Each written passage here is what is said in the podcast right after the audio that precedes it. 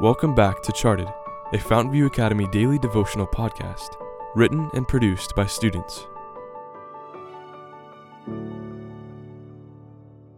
Episode one hundred one, written by Cambria Donato. The Necklace.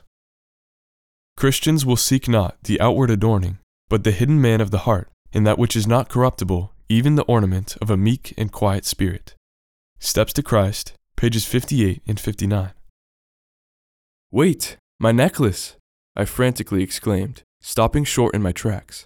We had just gotten out of the car and were heading into the store. "What necklace?" my mom replied, taken aback. "My cross necklace," I retorted, referring to my recently received necklace with a bright ocean blue Jewish cross pendant. As an eight-year-old, I believed it was my duty to display the dazzling pendant for all to see. "Why do you need your necklace?" she pressed. "So that the people in the store will know that I'm a Christian," I explained the obvious. My mom chuckled. "Honey, you don't need a necklace to show that you're a Christian.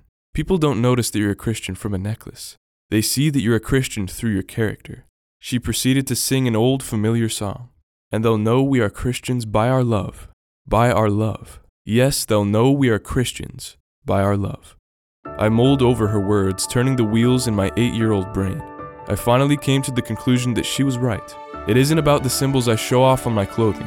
It is my actions and my character that really reveal Christ in me.